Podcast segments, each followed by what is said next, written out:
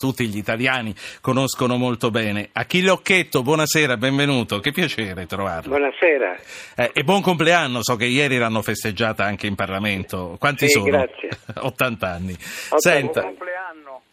Le sta facendo Grazie, gli auguri anche, anche Massimo Franco. L'ho sentito, sì, sì. Occhetto, eh, l'abbiamo chiamata perché oggi i partiti le forze parlamentari sono alle prese con un intervento militare in Libia. 25 anni fa, più o meno di questi tempi, eravate alle prese con la prima guerra del Golfo. Che cosa ricorda lei di quei giorni e qual è la cosa giusta secondo lei da fare in Libia oggi?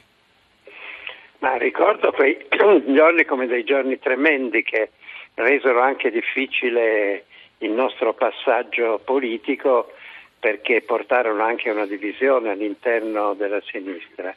Io ero contrario alla, alla guerra del Golfo e a tutte le guerre del Golfo che si sono avute e credo di essere stato buon profeta perché oggi tutta la crisi del Medio Oriente dipende da quelle scelte, dal modo come si è destabilizzata un'intera regione. Quindi bisogna, questo mi dà un insegnamento che non c'è dubbio che esistono dittatori, esistono eh, situazioni politiche che devono essere eh, trasformate e cambiate profondamente, ma bisogna vedere come le si cambia, perché non è sufficiente eh, fare una specie di gioco di, al bullying in cui si buttano giù i birilli, bisogna sapere che cosa si costruisce dopo. Credo Sì. che questo valga anche per la Libia. Per la Libia bisogna vedere con grande attenzione quali sono gli elementi di possibile ricostruzione di un tessuto sociale e politico capace di gestire Sì. il paese. Se lei oggi fosse ancora in Parlamento, quindi si opporrebbe a un intervento in Libia? Ma intanto penso che il problema sia quello che è stato posto da Prodi, che tra l'altro ha avuto molti rapporti diplomatici con la Libia, è quello di vedere le condizioni reali. Non avrei un'opposizione di principio, io vorrei sapere in che momento avviene, su che basi, quali sono gli interlocutori e come viene accolto all'interno del Paese, cioè che cosa lascia nel Sì.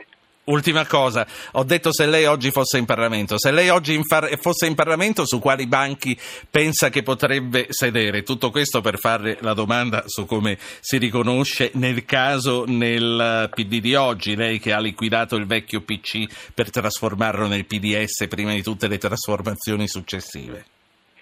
Beh, per trasformarlo nel PDS, le trasformazioni successive mi hanno trovato in disaccordo.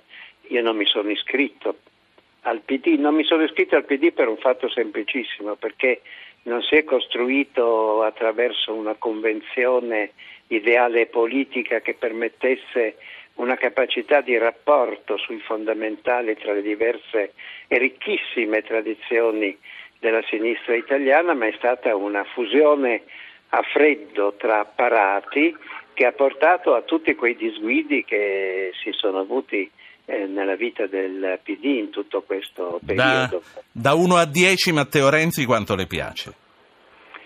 Ma devo dire che Matteo Renzi mi piaceva abbastanza all'inizio per l'elemento di movimento, di novità, di volontà di cambiare una situazione stagnante della politica italiana, ma fin dall'inizio mi sono chiesto è molto difficile capire in che direzione va.